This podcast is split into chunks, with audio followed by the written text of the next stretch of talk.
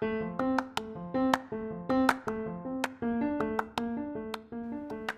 this is Jeremy McCrory, and this is the Run for Jesus podcast, a ministry podcast that will help you run the race of faith in your Christian life like never before.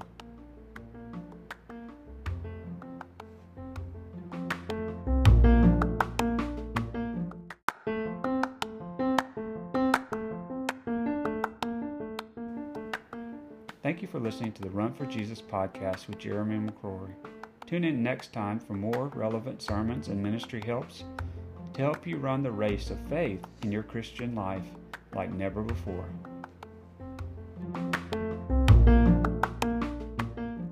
How's everybody doing this morning? Good? All my VBS workers, are you still with me? Some of y'all said you got a little bit of rest yesterday, and uh, and some of y'all said, well, you didn't get much rest yesterday, so uh, if you fall asleep, I will not hold it against you this morning. So uh, it is rather dark in here, so uh, hopefully it's okay that I preach from the floor where I can see just a little bit better. Uh, First Peter chapter 3 this morning. If you're looking at a Pew Bible, it's 1213. 1213 is that page there. So um, It'll be again. We're in First Peter, and we'll be looking at this morning a second part of godly living. Uh, week before last, we we talked about godly living, being alive in the Spirit. The good life is what we called it. But this week, we're looking at this a little bit further. You know, so we look in this passage and we see Christ's example of patience under suffering. All of us go through things in life that we didn't plan for. But we look at Jesus in this, and Jesus responded to suffering in his life. Though he had not committed any sin or guilt of his own, he dealt with the suffering of mankind. So Christ suffered for our sins.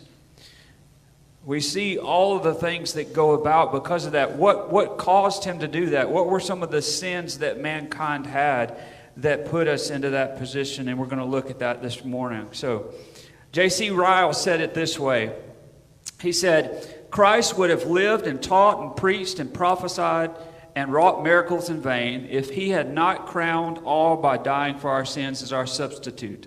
His death was our life, his death was a payment for our debt to God. Without his debt, we should have all been creatures most miserable. So, looking at verse 18, we're going to spend a little bit of time on 18 and then we're going to move a little bit further. But in verse 18, it really gives us the understanding that Christ died for our sins. No other purpose did Christ come, live, and die for than our sins. As he rose from that grave, he conquered the sin that easily entangles you and I. So let's look at verse 18 of chapter 3 of 1 Peter. It says, For Christ also died for sins once for all, and the just for the unjust, so that he might bring us to God, having been put to death in the flesh, but made alive in the spirit. So let's, let's break that apart. Christ died for our sins once and for all. Once was enough. When he died, he took care of sin once and for all. And so that passage looks at Jesus as a substitution. Well, what's a substitution? That means putting one person or thing in place of another or replacement. And so I was looking at that and I understood that Christ saw our sin. He saw how ugly, how stained, how horrible we were for the things that we done.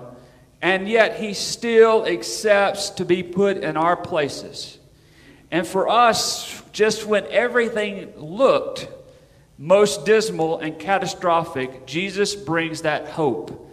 I love the analogy of being a light in the darkness that surrounds us, the light of our world. Jesus came at the ninth hour and died for us that we might have freedom from the sin in our life. And all God's people said, Amen. He came for you and for me, for us, for all who would believe in Him he gives freedom. He gives freedom from our sins. He steps in our place. It's often said that the, the Scotsman William Barclay shared the story. And the story was of a missionary who went to an Indian village to tell the story of Jesus. Following his talk, the Christian showed the slide presentations of Jesus using a whitewashed wall for the screen. The picture of Christ on the cross appeared. A man sprang to his feet, exclaiming, Come down from the cross, Son of God. I, not you, should be hanging there. So it leads us to ask who did Jesus die for? Who did Jesus die for? Did he die for Christians? Did he die for unbelievers? Did he die for Americans? Did he die for Jews? Did he die for white people, black people, all people? All people in all places at all times so that they might have the chance to obey, to believe, to deny, to, to do all of those things. They have the freedom to know Jesus Christ. And to know Jesus Christ is to know who? To know God. Because Jesus takes us and takes us to the Father, right? He takes us and presents us as righteous before the Father. So to know Jesus is to know God. Because previously we were not in right standing with God. We can't come into His presence because sin cannot occupy that space. But because of the righteousness and sacrifice of Jesus Christ, we can come before God and be presented in that way. In looking at the dictionary and looking up this as substitute, Jesus died as a substitute for sinful humanity, taking humanity's place on the cross. See, the reality of what Jesus did is this, just like the example was given here, that, that we deserved the beating that Jesus received. We deserved, because of our debt of sin, the cross. We deserved death eternal with no way out. We deserved all of that, but in his love for us that still resides even today, Jesus chose to die for us. He took our place. Why would he do that? John 10 11 reminds us this that I am the good shepherd. The good shepherd lays down his life for the sheep. So Jesus chose to see us as God's creation and chose to reunite us with the plan and the will of God that we might be once again in right standing with God. To understand where this thing went wrong, you have to go back to the book of Genesis and you have to see that Adam and Eve they actually got to spend time with the Lord in the cool of the day, didn't they? They were walking in this Eden, this, this great place, and they actually had in the cool of the evening time to walk with the Lord. I mean, actually be in presence with Him. They got to be with God who created them, and they got to be in that close communal relationship, that right or righteous relationship. And so through Jesus, we who were previously far away because of our sin are now brought close to the Almighty. He took our place. He was the Good Shepherd. So, why did he have to die? Why did he die? We know that there has to be, within the culture of the Bible, a sacrifice. There has to be an atoning. There has to be something that is put in the place of sin. Oftentimes in the Old Testament, you see animal sacrifices. You see, a lot of times, I love the one where it, where it shares about the fact that they did a sacrifice for the sin of humanity, but also there's also a lamb that's let out to go into the wilderness, signifying the forgiveness and then the remission or scattering of that sin. And I believe that that Jesus died so that once and for all the sacrifice of God would be evident on humanity. And so there was hope for the hopeless. And I know many of us go through life and there are times we feel like there's no hope. And we feel like that all of the decisions, the choices that we've made are somehow upon our shoulder alone, bearing a load that we weren't meant to bear alone. And so he brings hope. When there is hope brought into a moment in our life, it changes the whole outlook of what we see and how we look at life. When the hope of Christ enters into your life, it changes everything. It turns it upside down in the most glorious, beautiful way. Because then it becomes not us looking at the sin in our lives, but knowing that He has taken all of that sin and scattered it from our lives, being forgiven and loved by God. So then when we look around, and what we should see when we look around is the hope of Jesus Christ. When we look around, we ought to see the glory of God around us as we live in this world. As believers in Christ, we have a hope, a certain hope that this world does not have. And so, He died to bring us to God. There's a, there's a word in the Bible called sin bearer. And as a sin bearer, what is that? It is a person or animal that acts in God's sight in a substitutionary capacity to whom are transferred the sins of others together with a corresponding penalty for those sins. So he died for us that we might be delivered from our sin. Deliverance means being saved from harm or detriment. In other words, there was absolutely no other path that would have led to our salvation except through Jesus Christ. And so I believe back in the garden, we're kind of told that, aren't we? As Jesus is praying, sweat, drops of blood come down, all those things that happen. And he says, if there's any other way, remove this cup. But then he says, I understand. God, it's your will, but not mine.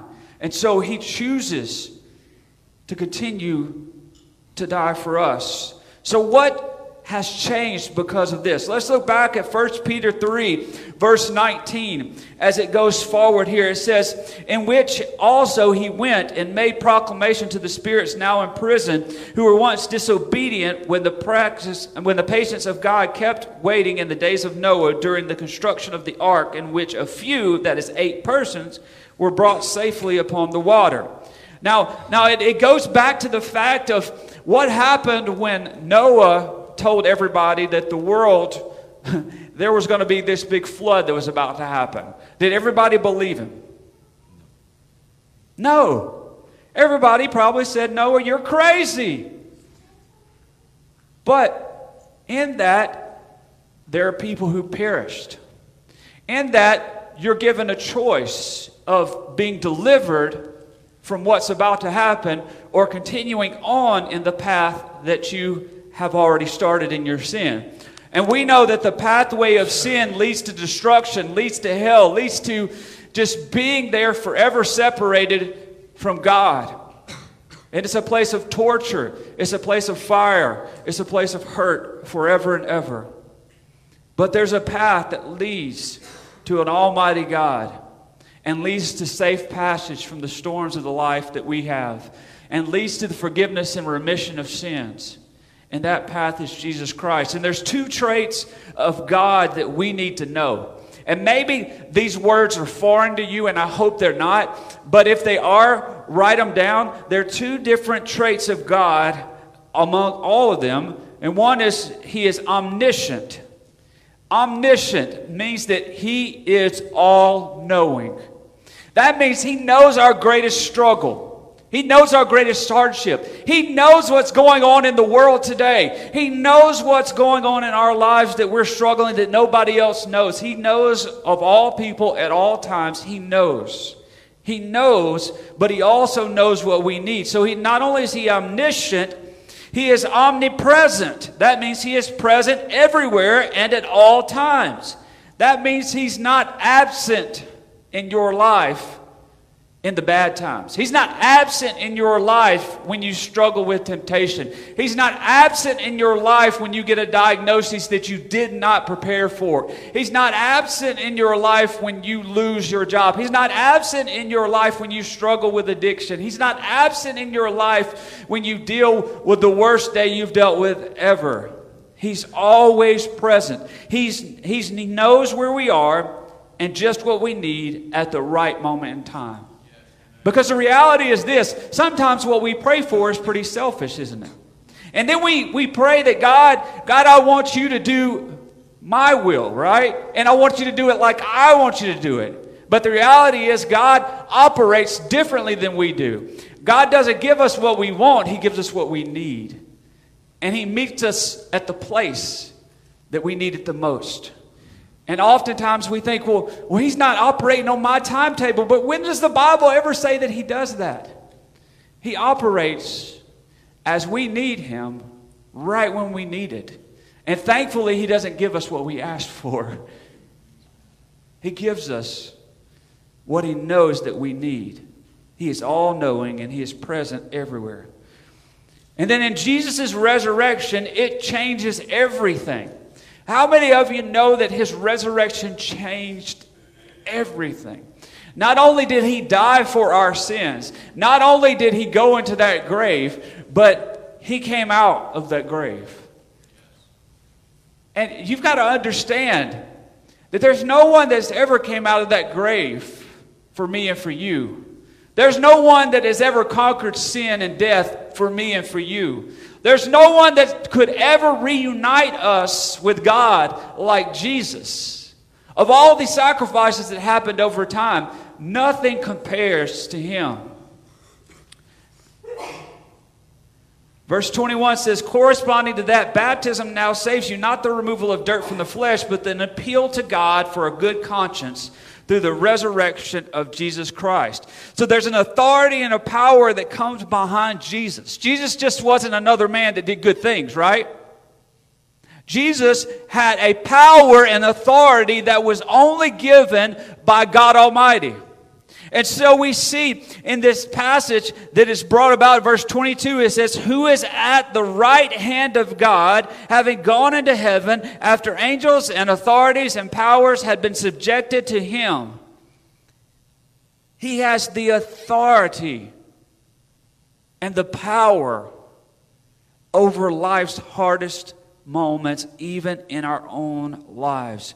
Everything is subject to him. So how do we how do we extrapolate all these pieces of what this passage says?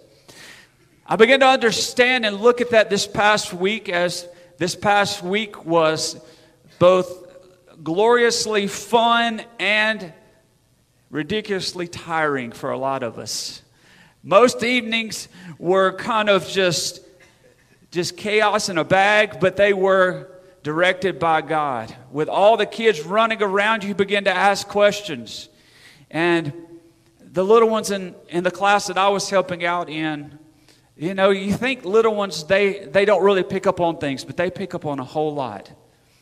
And they understood the basics this week that Hosanna, who Hosanna was. They understood that, that Jesus died for the sins of humanity, that he loved them that much that, that he was here this week and there were there were several kids who gave their life to the Lord so they really really understand this. So I thought about all those that came this week and their families. I thought about all of us who struggle with sin and sin's hardship in our lives. And I began to think about the things that we understand in life. When you think about heavy chains, Heavy chains hold things down, right? If you're driving down the highway or the interstate and heavy chains are holding something of magnitude down, we're kind of grateful for that fact. But they provide strength even when pulling between two trucks. So for me, I think about the gravity of what a chain can do and how it can hold things down. And I also think about the fact that sin is kind of weighted as well. And I began to think about it this way that sin can seem like chains that weigh down upon our souls and spill over into our lives, making us feel like there's no escape, making us feel like we can't get out of these chains. And the reality of sin and the debt of sin and the weight of sin and all of that, we can't get upon or get out from those things ourselves and it can feel like we're weighted down. But what I'm also reminded of in thinking of all of that is that Jesus breaks every chain of sin that binds us. Amen? But we must be willing, right? We must be willing to confess and let Him do what only He can do. If you've ever placed your trust in an individual or in something in this world only to have it falter or fall through. If you've only trusted in, you know, this kind of thing that promised everything and delivered on nothing. We need to look at what Jesus promises and how he's come through each and every time. And someone told me this one time the best indicator of him coming through now and in the future is looking back in our lives and seeing how every time we went through things in life, Jesus was there. And every time that we struggled the most and went off course, Jesus was there. And every time we dealt with loss and setback, Jesus was there. Every time we dealt with temptation, Jesus was there. And He helped us in that moment find freedom through Him. So not only do we understand chains and sin in that way, but freedom came through Jesus, our risen Savior. We're going to go back to Isaiah chapter 53. In Isaiah chapter 53, it demonstrates in a lot of these Old Testament passages things that are going to come about in the future. So in Isaiah, it pulls direct details about what the risen Savior is going to look like and what's going to happen. And you say, well, how can this be known outside of a direct revelation by God. But it says here in Isaiah 53, verse 4, it says, Surely our griefs he himself bore, and our sorrows he carried. Yet we ourselves esteemed him stricken, smitten of God, and afflicted. Verse 5, But he was pierced through for our transgressions, he was crushed for our iniquities. The chastening for our well being fell upon him, and by his scourging we are healed. Amen? Amen? Verse 6 All of us, notice that doesn't say just a few of us, this is all of us, like sheep have gone astray. Each of us has turned to his own way. But the Lord has caused the iniquity of us all to fall on him. So Jesus bore our iniquities our sin. He who knew no sin drank deep our sin and chose to die on a cross. He was beaten and pierced for my transgressions, for your transgressions, for our sin. He was crucified in my place, for our place. He died. But three days later, he arose and I want you to understand this that he broke the bonds and the weight of sin. In other words, my debt, your debt was canceled once and for all. The debt that we owed was paid for. And you can't pay the same debt twice, amen? He paid it once and for all. He doesn't need to write another check. He doesn't need to show up again and do it again. He did it once and for all for all people. So not only did, did that occur and that freedom through him, but Jesus intercedes for us with God.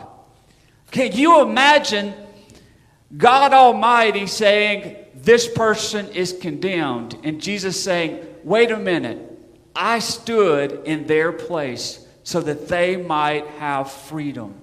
And because of Jesus, God's saying, okay, their sin debt is erased because they know you. And it says in Romans 8 34, who is the one who condemns? Christ Jesus is he who died, yes, rather, who was raised, who is at the right hand of God, who also intercedes for us. Y'all, we think there's a lot of times that we have nobody on our side. We think that the odds are stacked against us sometimes. We think that the difficulty is too hard. But God, through Jesus Christ, intercedes for us over and over and over again. And I love the song, What a Friend We Have in Jesus. Because the reality behind that is, is that Jesus intercedes for us when no one else will. Every time. Fourthly, we see in this that we need to draw near through the Holy Spirit's power. Romans 8:11 says this, but If the spirit of him who raised Jesus from the dead dwells in you, he who raised Christ Jesus from the dead will also give life to your mortal bodies through his spirit who dwells in you. When you are a believer in Christ, the Holy Spirit lives in you. It's what differentiates us from the darkness of this world. The Holy Spirit lives in you. That means not only do we think about God, do we think about Jesus, we think about the Holy Spirit that lives in His people. He knows us more than anybody else knows us. He knows and is with us. We need to draw near to Him. Fifthly, we see that he never leaves us. Never leaves us. Romans 8 says this in verse 38 and 39 it says this For I'm convinced, and that means that I know, right? I have every assurance. I know that neither death, nor life, nor angels, nor principalities, nor things present, nor things to come, nor powers, nor height, nor depth, nor any other created thing will be able to separate us from the love of God which is in Christ Jesus our Lord. So, what can separate us from Him once we are a child of God? Not a single thing. Not a single thing. He never leaves us. You know, in, in, in, talking to some of our kiddos this week, some of their little stories will just break your heart. Some of their stories include parents not being around. Some of their stories include, you know, having a family member who went off to war and, and died and did not come back. And it just breaks your heart, their stories. But in explaining Jesus to these kids, I wanted them to understand how Jesus is a friend at all times. That Jesus is that friend that will not let you down.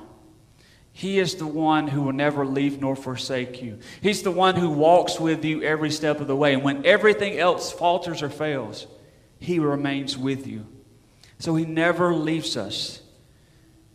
And lastly, He is not slow on what he promises. Amen. Thank goodness. He is not slow on what he promises. Everything that God has promised, he has done. We can look back to the Old Testament and say, well, they had to wait for years and years. But even though they had to wait for years and years for Jesus to come, wouldn't you think that it was worth it? Isn't he worth it? Amen? 2 Peter 3 9 says, The Lord is not slow about his promise, as some count slowness, but is patient towards you, not wishing for any to perish, but all to come to repentance. Aren't you thankful for God's patience in our lives? Because some of us are stubborn. Some of us like to hold on to the things we can control. Some of us like to like to think that we've accomplished something, but it's because of what Jesus Christ did, and it's because of the continued work of the Holy Spirit that you and I remain in right standing with God as we ought to. But He died for us. He wants us all to know Him. And He knows that there are some that will choose not to believe, yet He still died for those anyway.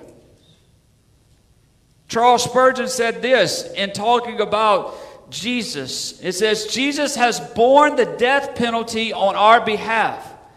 Behold the wonder. There he hangs upon the cross. This is the greatest sight you will ever see. Son of God and Son of Man, there he hangs, bearing pains unutterable, the just for the unjust, to bring us to God. Oh, glory of that sight. He paid it all. He took our debt. He canceled our debt once and for all. And through him we have freedom. And that grace unimaginable. Grace is unmerited favor. Amen. So grace is something that we don't deserve. Grace is something that we don't often give out. But whereas we don't do that and we don't think in that way, God gave us grace. His mercy is endless. And He's willing to forgive us each and every single time. That means it doesn't matter our age, it doesn't matter the period and time in life and what we're going through. He's there to see us every step of the way. So here's the invitation this morning. Those who choose to believe that Jesus took on their sin and died in their place can find freedom from sin through repentance. And in the acts of punishment, crucifixion, resurrection, we can be reminded that the chains that we have don't have to be borne on us anymore. By his wounds, we are free. So if you need to know Jesus as Lord and Savior, this morning is a great day to be born again. And what it says in Scripture is as you are forgiven, the Holy Spirit dwells in you. That means you never have to walk alone, He's always with you. That we're all sinners in need of a Savior. And Jesus Himself died for us and rose again. So I'm willing to pray with you through that this morning if you're willing to come forward. Also, I'm waiting to pray with anyone who seeks prayer today. Every Sunday, the altar is open and waiting. Do you know that you can come at any time and pray to God? Come directly to Him because of Jesus Christ. The altar is open and ready for you. Maybe you're here today and you've been coming for quite a while now, and you already know Jesus, yet you want to be a part of friendship. We would love to have you here at Friendship. We would love to have you involved in what God is doing here at Friendship. So I'm going to invite you this morning to join me. Stand with me as I pray, and let's go to the Lord. Father God, we come at such a time as this. Father, we come at such a time as this and are reminded of your sacrifice for us once and for all for our sins, for all people at all times. That means that it's because of what you did that we can stand rightly before God. Father God, I pray this morning if there's someone that believes that they are too damaged where you cannot save them. God, I pray that you remind them this morning. If it had to do with us, it would not work. But it's everything about what Jesus chose to do. As Jesus stood in our place, as he was the substitute, as he was the one who paid the penalty, he was the sacrifice once and for all, God, help them understand that they are loved and cherished, that even in their sin, there's forgiveness through Jesus Christ. So, Father, I pray today God, that you break every single chain in their life and remind them just who they are, that they are loved beyond measure, and they can be forgiven if they're willing to admit the things in their life and confess them before you. You are mighty to save and to forgive all iniquity. Father God, I just pray, God, as we are here today, and the weight of the world seemingly is on our shoulders. We do not have to bear this weight because, God, you came that we might have freedom unimaginable. You took our place and delivered us from the debt that we had owed. So, God, I pray today as we're reminded of just who we are in you, but even more so, reminded of the Holy Spirit that's within us, that we are never alone and the power that you have is unmatched and unparalleled by anything in this world. Father God, while the world around us seems to shake and falter, God, you never, ever falter on your promises. Everything you say is true for all time. So, God, we thank you for your promises. We thank you for the fact that you've never, ever let us down. And, Father, we ask for you to move in our hearts and minds and souls as we're gathered here today. It's in your mighty name that we give glory and honor. Amen.